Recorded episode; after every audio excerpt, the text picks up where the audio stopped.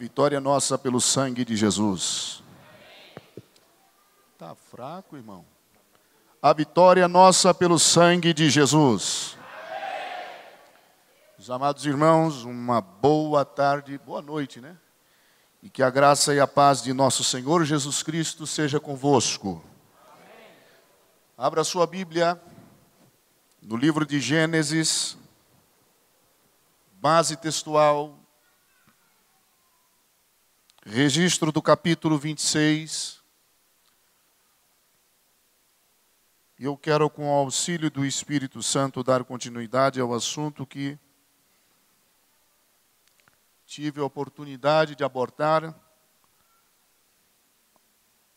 em caráter de reflexão nesta manhã. Registro do capítulo 26 do primeiro livro da Bíblia, e antes de lermos a palavra de Deus, quero aqui mais uma vez, diante do testemunho de cada crente presente aqui, expressar o meu sentimento de prazer e de alegria em poder estar congregando desta feita pela segunda vez juntamente convosco e desfrutando das bênçãos que somente o nosso Pai, segundo o conselho de sua boa vontade, pode conceder às nossas vidas. A Deus seja para todo sempre honra, glória e louvor. Deus abençoe aqui ao Bispo Gerson, e eu expresso nesta noite, mais uma vez, a minha palavra de agradecimento. Muito obrigado pela confiança. Eu me alegro em estar debaixo de sua bênção sacerdotal aqui nesta noite. Eu estava confidenciando aqui com o pastor amigo que o senhor é um entusiasta nato, né? E eu acredito que esse entusiasmo vem da fé que lhe é depositada pelo Espírito Santo em Cristo Jesus. Oro para que Deus lhe preserve dessa forma. Que a graça do Senhor se manifeste em sua vida, lhe sustentando por longos e longos e longos dias. Deus vos abençoe.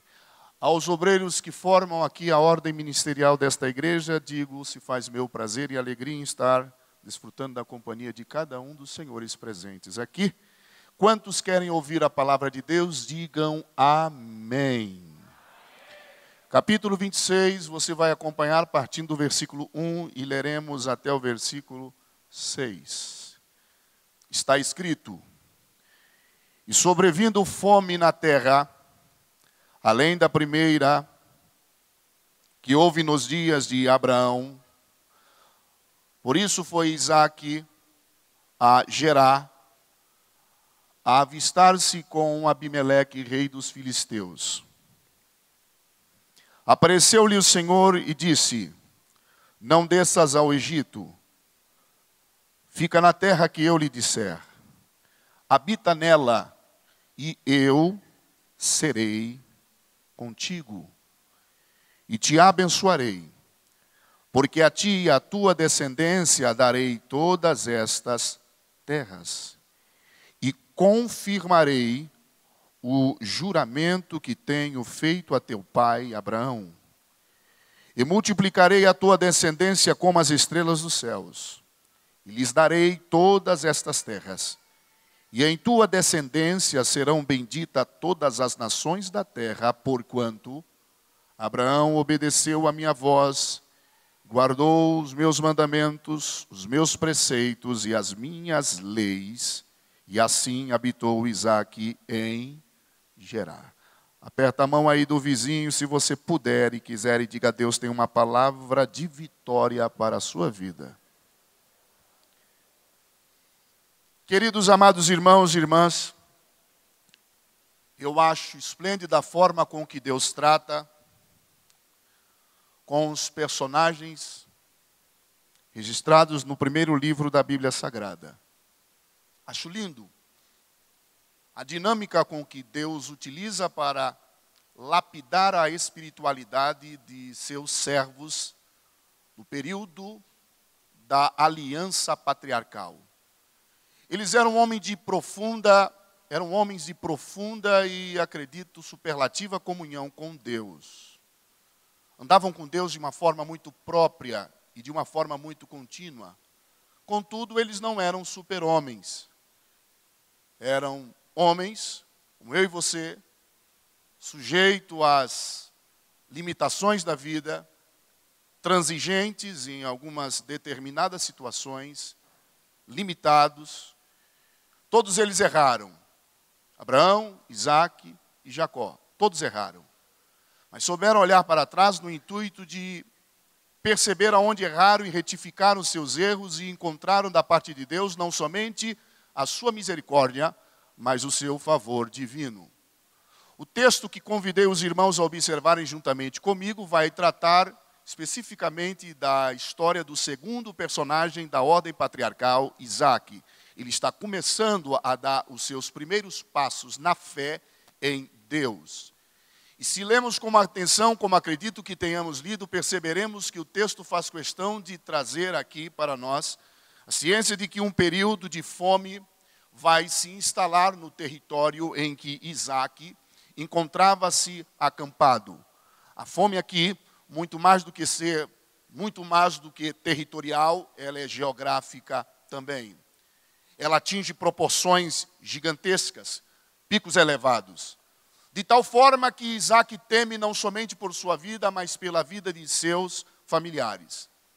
Samuel disse que a fome que vai se instalar nos dias de Isaque, ela vem trazendo em sua bagagem um tempo de crise, um tempo conturbado, um tempo desafiador.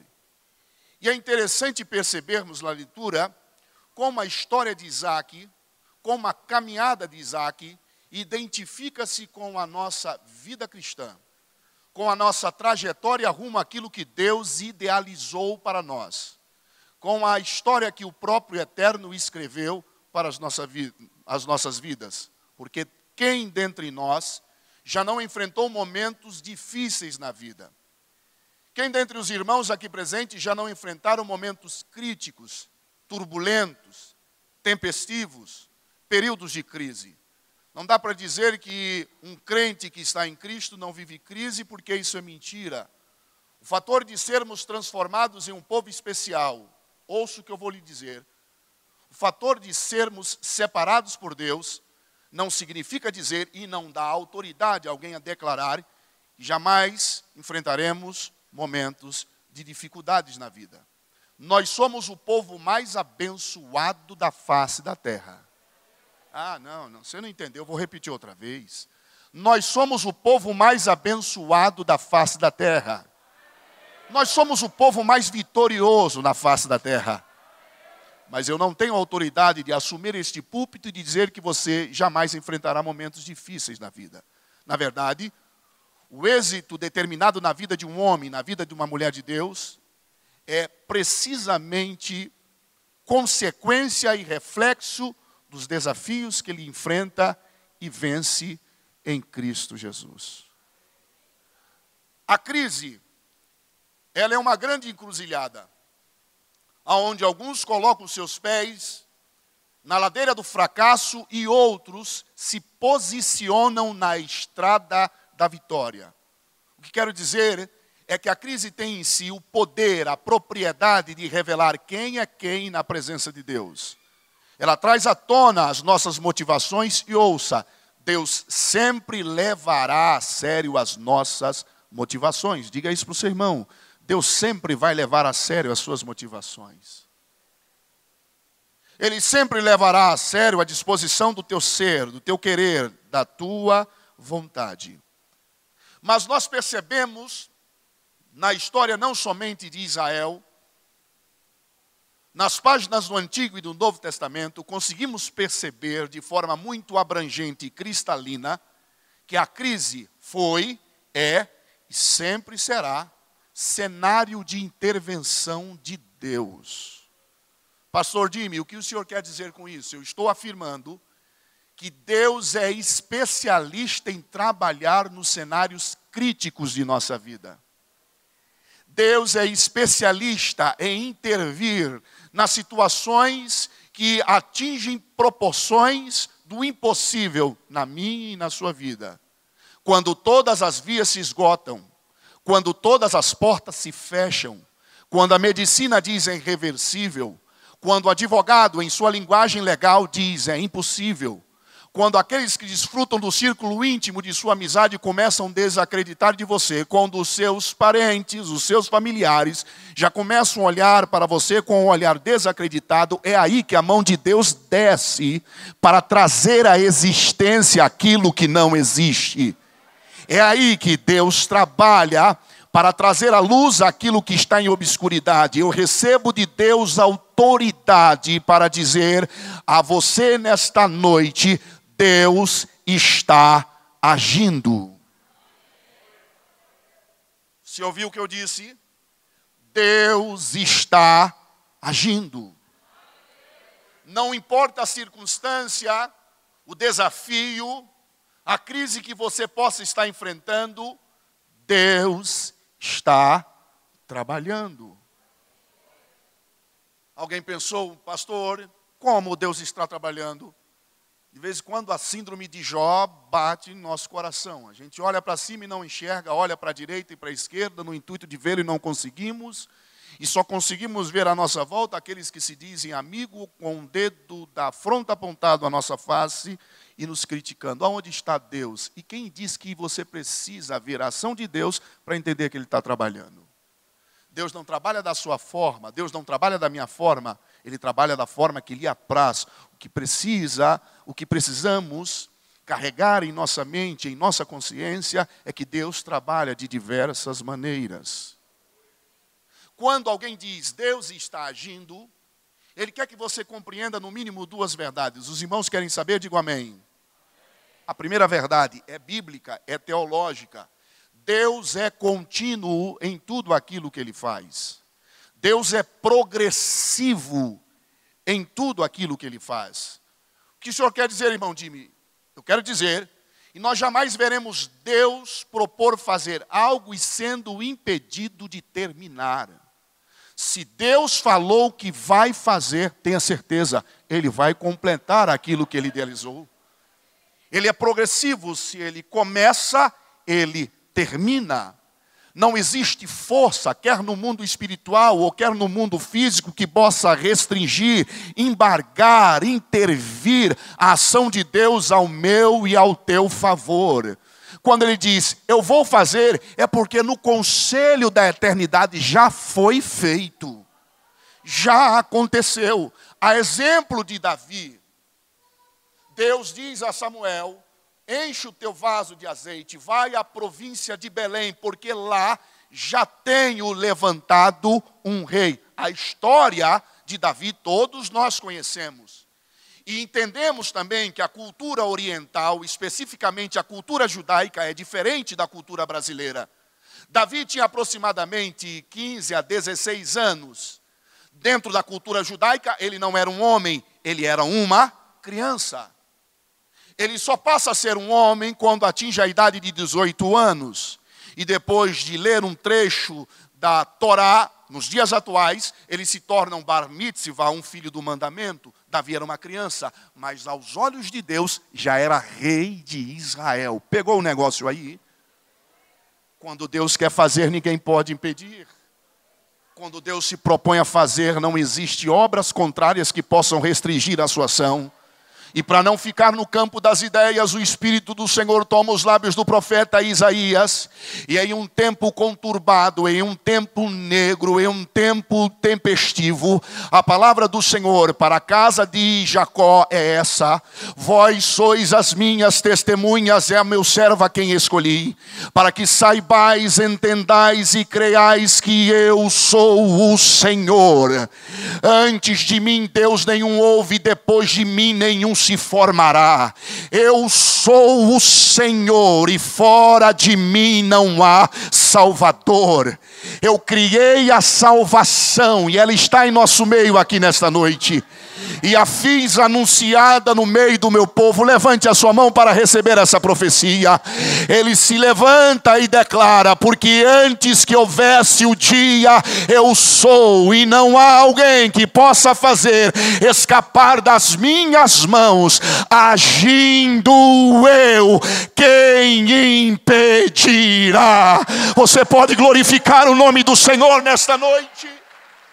Oh! Deus está trabalhando ao teu favor. Aleluia. Mas o Deus que nós cultuamos e adoramos aqui nesta noite é Deus de estratégia. Repita, o Deus que nós servimos é Deus de estratégia. Aperta a mão do teu irmão e diga, existe estratégia dada por Deus para você obter vitória na situação em que você se encontra. Ok, nós entendemos no escopo desse texto que Isaque está vivendo um período de crise. E dentro desse cenário crítico, Deus se revela a ele dizendo, eu tenho poder para te fazer prosperar nessa terra. A pergunta que não quero se calar é como podemos ver, vislumbrar o cenário de crise sendo transformado em triunfo. Porque essa é a proposta de Deus para a tua vida. Ver crises sendo transformadas em triunfos. Deus quer que você seja feliz. Você recebe essa palavra? Deus quer que a sua caminhada seja pontilhada por vitórias. Você pode dar glória a Deus?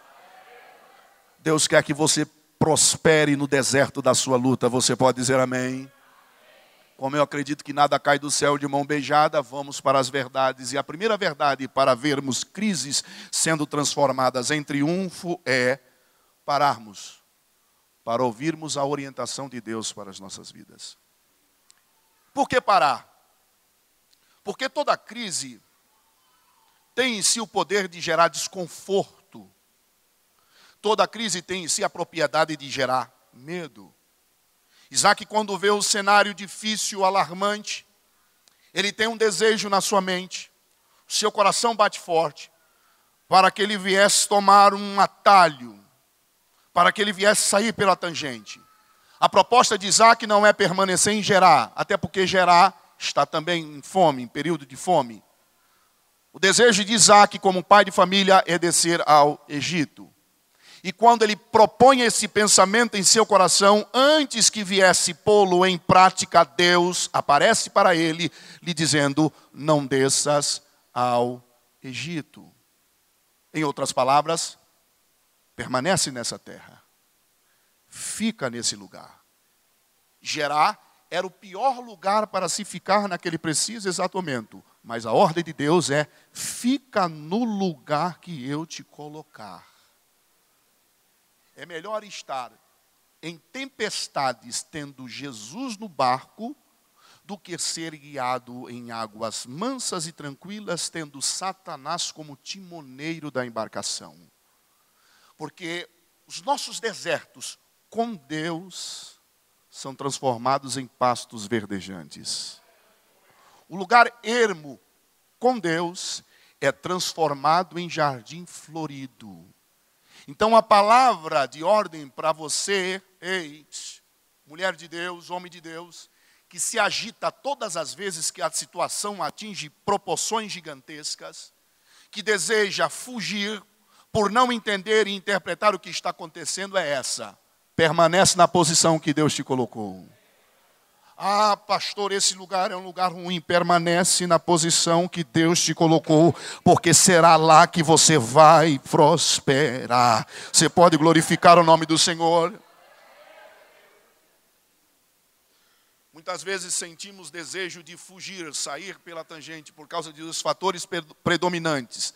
Não somente dentro do contexto secular, mas dentro do próprio contexto evangélico. E, pasmem, isso tem crescido, tem se alastrado de forma expressiva dentro das mais diversas igrejas.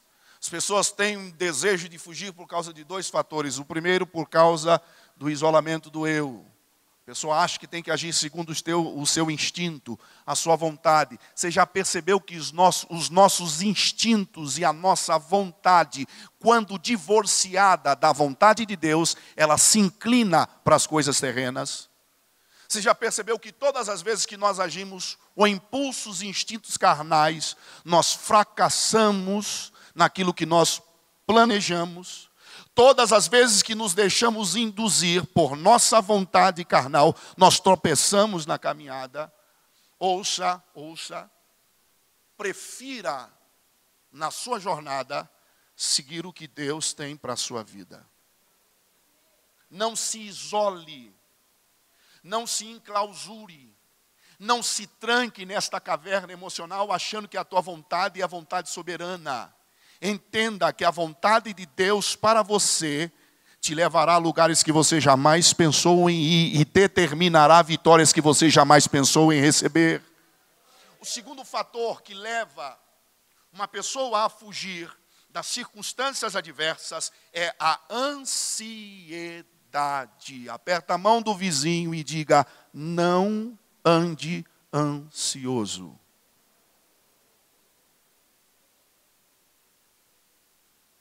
Eu acredito, queridos amados irmãos, que não, eu acredito que não exista nada que atrapalhe mais a vida de um crente. Penso que não somente a vida cristã, mas a vida em si. Não existe algo mais desestruturador que perturbe mais a vida de uma pessoa do que a ansiedade.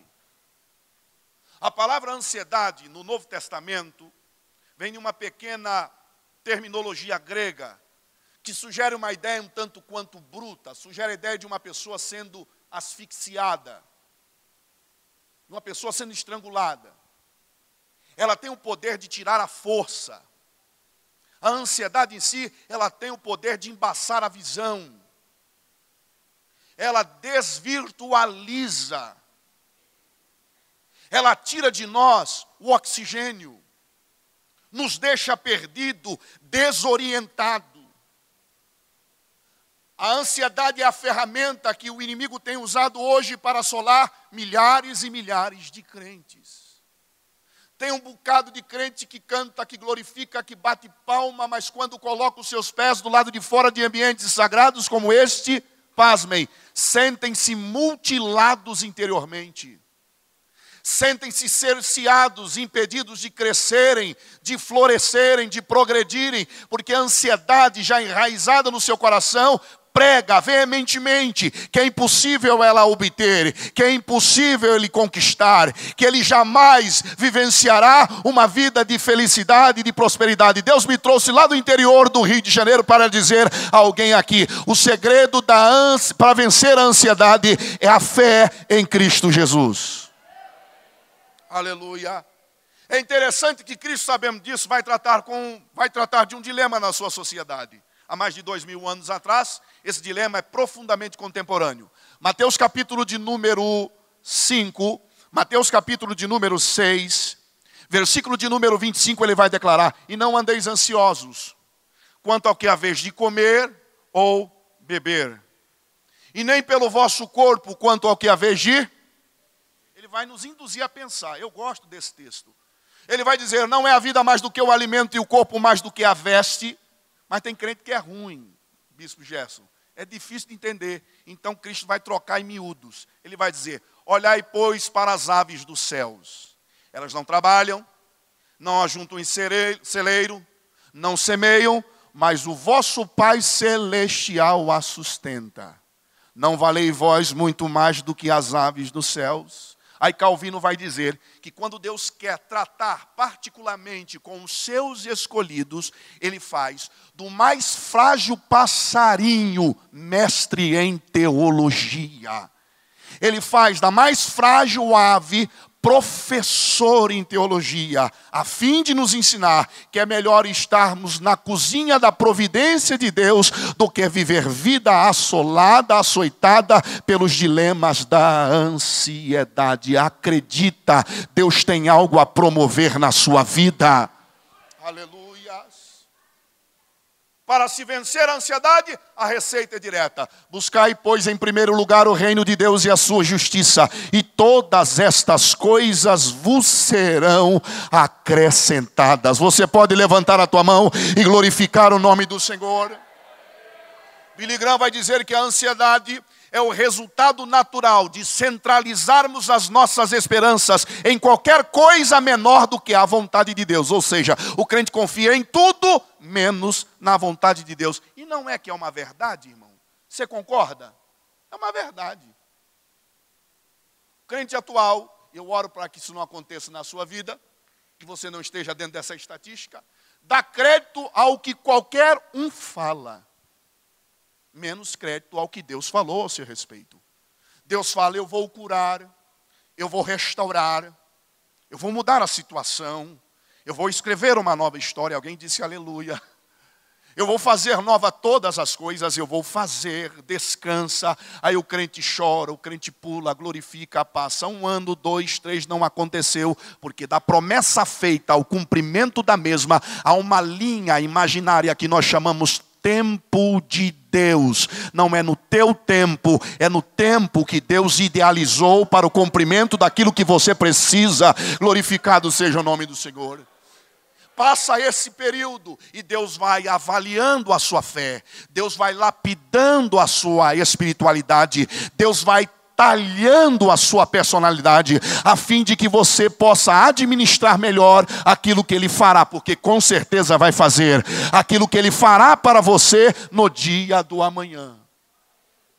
Passa-se o tempo, a promessa não cumpre, porque você está no período probatório. Aí chega alguém perto de você, e me desculpe usar a expressão esdrúxula, um desviado na fé, e diz, será que isso é possível? O pastor gasta 1 hora, 2 horas, motivando a sua fé, pela palavra, despertando dentro de você um espírito para a batalha. Você sai confiante, anda alguns quilômetros, um desviado na vida chega para você e diz, será que isso é possível? Aí você para pensar e diz, é mesmo, será? Só me dá licença. Eu sou maranhense, mas já resido no Rio já há uns 30 anos, eu vou usar o carioquês da palavra aqui. Aperta a mão do teu irmão e diga, tu não é rádio. Diga para ele, para ficar entrando na pilha dos outros. Para de ficar dando crédito para aquilo que qualquer um fala ao teu respeito. Só Deus sabe o que Ele projetou para você.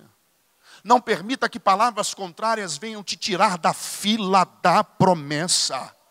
Não permita que o pessimismo, o negativismo de algum venha roubar de você a fé e implantar em você e semear no teu coração a semente da ansiedade. Para com esse negócio. Escuta o que Deus tem para falar à sua vida. Será que você ainda não entendeu, que ainda não conquistou o que Deus deseja que você venha conquistar, porque você gosta de seu fujão? E se não gostar, reclama com Deus depois. Você gosta de sair pela tangente, você gosta de arrumar um atalho, e a ordem de Deus para você é, persevera, fica, ouça o que eu tenho para você dentro dessa situação em que você se encontra. Quer ver crises sendo transformadas em triunfo? Então toma posse do segundo princípio. Aprenda a lutar pela sobrevivência daquilo que é seu. Aprenda a guerrear por aquilo que tem valor para a sua vida. Eu vou morrer falando isso. Vida cristã nunca foi, jamais será, vida de facilidade. Não espere um viver cristão de conveniência. Não espere um viver cristão paradisíaco, como o arquipélago ali de Fernando de Noronha. Existem algumas ilhotas que você pagando pode entrar, deitar numa rede, tomar água de coco. Não existe isso, irmão.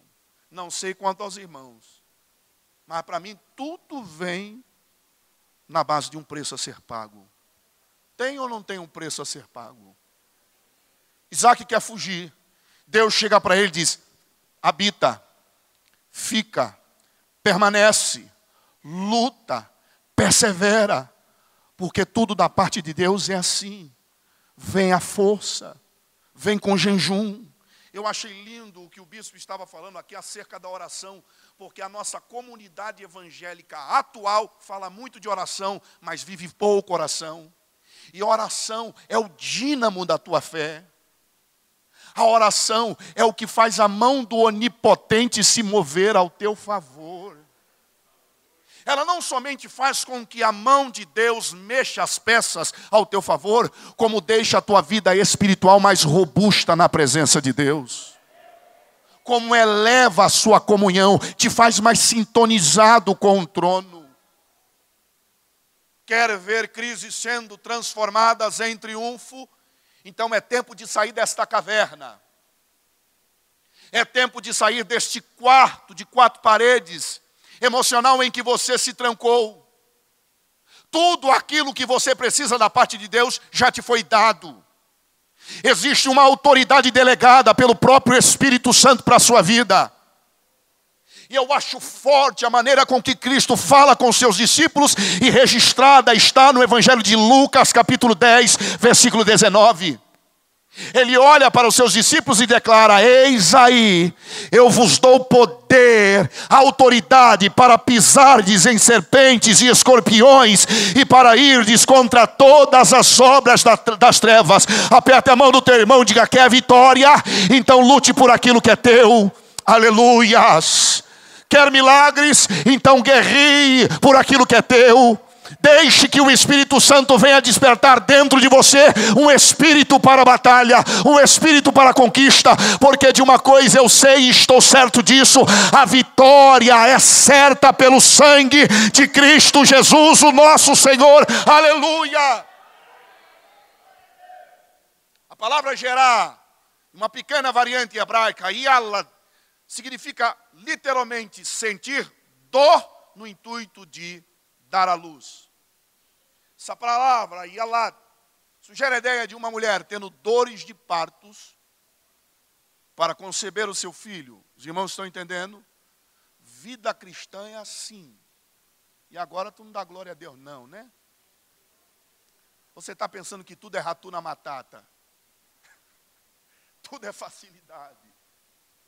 Eu estava lendo que Deus guarde esta igreja das enfermidades e anomalias espirituais que têm crescido no seio evangélico atual.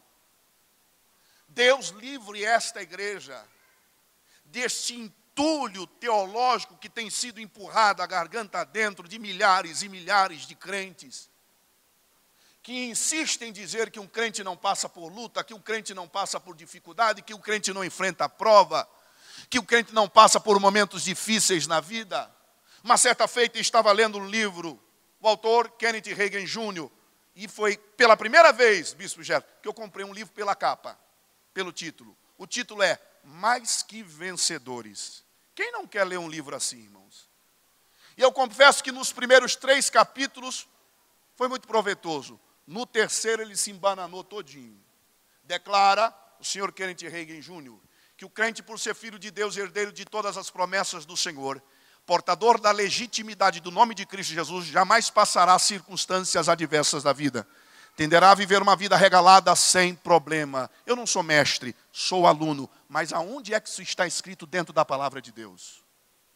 Que um crente, por ser filho de Deus e herdeiro de todas as promessas, quantos têm promessas aqui? Levante a mão. Aleluia. Que um crente, por ser filho de Deus e herdeiro de todas as promessas, jamais passará por luta. Jamais enfrentará dificuldade. Tive a tristeza de ver um senhor que se intitula apóstolo. Eu ia ministrar em uma conferência de manhã, pela manhã, em uma cidade no estado do Rio de Janeiro, em Teresópolis. Pela manhã liguei a televisão e vi um senhor que se intitula apóstolo declarando que jamais haverá sofrimento. Parece um mundo de utopia, não parece? Parece Alice no País das Maravilhas, se bem que a história aqui mera é meio difícil, né? Mas eu não sei aonde que a pessoa está com a cabeça quando fala uma coisa dessa. Eu vou repetir o que eu disse hoje de manhã. Quantos estão enfrentando desafios ou já enfrentaram? Levante a mão aqui. Amém. Mas peraí. Eles dizem não existe luta, não existe prova, não existe dificuldade.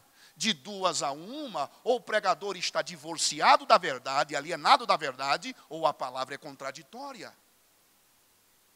Como eu sei que a palavra é inerrante, é irrefutável, é fiel, é verdadeira, com certeza aquele que está pregando está completamente distante da realidade do evangelho pregado por Cristo. Por que, irmão Jimmy, realidade do evangelho que Cristo pregou?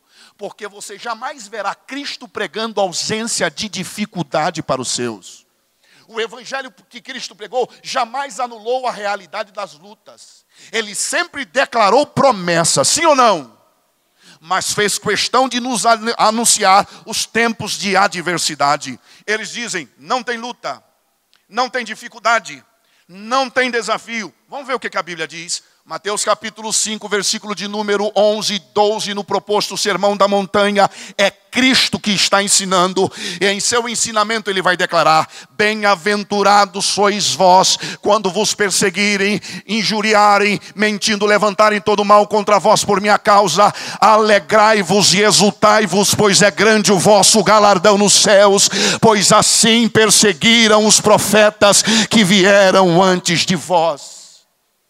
Não há luta, não há adversidade, Cristo diz, e o evangelista, no seu evangelho, o evangelista João registra, capítulo 16, versículo 33, antevendo o sofrimento de seus discípulos, Cristo anuncia, e tendo-vos dito isto, para que em mim tenhas paz, no mundo tereis aflições, mas tende bom ânimo, eu venci o mundo, aleluia. Alguém disse glória a Deus? Você entendeu aqui a promessa? Se Cristo venceu, eu creio, você vencerá também, aleluia.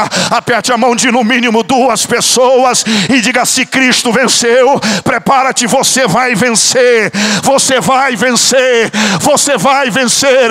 Não importa o levante, não importa a retaliação, a represária, a promessa de Deus para a tua vida é: Cristo venceu o mundo, esta igreja venceu, vencerá.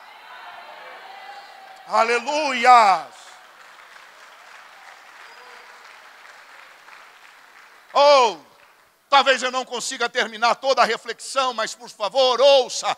Eles dizem: não existe luta, não existe dificuldade. Então vamos ver o que a Bíblia diz. Primeira epístola de Pedro, escrita à igreja da dispersão, a igreja perseguida. No capítulo 4, versículo 12 e 13 adiante, Pedro vai declarar: amados, não estranheis a ardente prova que surge no meio de vós, destinados a provar-vos, como se coisa estranha vos acontecesse. Mas alegrai-vos à medida que sois participantes das agonias de Cristo. Levante a mão para glorificar. Porque se pelo nome de Cristo sois perseguidos, é porque sobre vós repousa o Espírito da glória e o Espírito de Deus. Eu sinto a presença do Senhor nesta reunião. Você pode adorar ao Pai em espírito e em verdade nesta noite. Luta.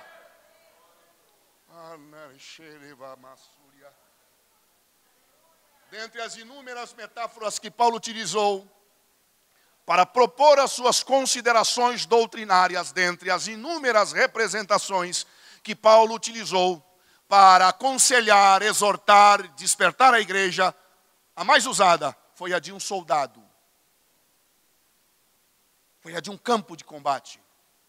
Em sua carta aos Coríntios, Paulo vai declarar: porque embora andando na carne, não militamos segundo a carne, porque as armas de nossa milícia não são carnais, mas poderosas em Deus para destruir fortalezas. Ele repete a mesma linha de raciocínio similar, ao declarar o que está registrado em sua carta aos Efésios, no capítulo 6, versículo 10, você conhece de qual é salteado esse texto. No demais, irmãos meus, fortalecei-vos no Senhor e na força do seu. Revesti-vos de toda a armadura de Deus, para que possais estar firmes contra as astutas ciladas. Olha o tom da palavra de Paulo. Contra as astutas ciladas do diabo. Pois não havemos de lutar contra sangue e carne, mas sim contra principado, potestade, príncipe das trevas, contra as hostes espirituais da maldade que habitam nas regiões celestes. Portanto, irmãos meus, revesti-vos de toda a armadura de Deus, para que possais resistir o dia mau. Perdoe-me, eu não sou esse pregador pedagógico, eu talvez esteja sendo uma pessoa um tanto quanto impertinente, chata, mas vai me engolindo aí. Aperta a mão do teu irmão e diga: persista. Aleluias. Ô minha irmã, aguenta só mais um pouquinho. Ô meu irmão, segura só mais um pouco. Pastor Jimmy, não dá. Dá. Não consegue. Não tem jeito. Tem. O que é via de incerteza para você é possibilidades para o Deus que você glorifica aqui nessa noite. Não te vem provação senão humana, fiel a Deus, que te concede o livramento antes dela. Aguenta só mais um pouquinho, porque o que há de vir virá e não tardará. Glorificado seja o nome do Senhor. A palavra persistir, utilizada por Paulo em sua carta aos Efésios, ela sugere uma ideia um tanto quanto forte. Quantos já serviam aqui forças armadas? Exército? Ok. Eu servi o período que me foi dado para servir, 6 anos. E nesse pequeno período, acredito aqui que exista irmãos meus que serviram muito mais tempos do que eu. Nesse curto período de serviço militar, eu aprendi o que é perseverar. A palavra perseverança, no grego, sugere a ideia de um soldado que recebe de seu superior a responsabilidade de confiar, a responsabilidade de proteger um território, e ele permanecerá ali, dando a sua vida pelo território que lhe foi confiado. Se é uma torre de vigília, ele vai ficar ali, e nada vai tirá-lo. Estou certo ou estou errado? Quem já serviu o exército sabe. O chumbo pode estar cantando de um lado para o outro, você com o fal na mão, grita Brasil e parte para dentro. Não abre mão do flanco, não abre mão do território. Olha o que Paulo está dizendo para mim, e olha o que Paulo está dizendo para você através da dinâmica do Espírito Santo. Não abra mão. Não abra mão. Não abra mão daquilo que é teu. Não abra mão dos teus sonhos. Não abra mão dos teus projetos. Não abra mão de ninguém da tua família, é de Deus, é propriedade exclusiva do Senhor. Não tema os ataques, a represália do inimigo. Deus cuida de você. Levante a tua mão e glorifica o nome do Senhor. Haja o que houver, permanece no lugar que Deus te colocou. Ele vai te honrar ali. Aleluias. Termino a minha humilde participação. Quer ver crises sendo transformadas em triunfo? Comece a viver a sua vida debaixo da perspectiva de Deus. Com permissão de nosso bispo, se você puder e quiser, lhe convido a se colocar em pé, em nome de Jesus.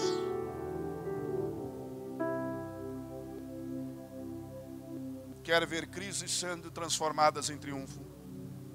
Comece a caminhar debaixo da perspectiva de Deus.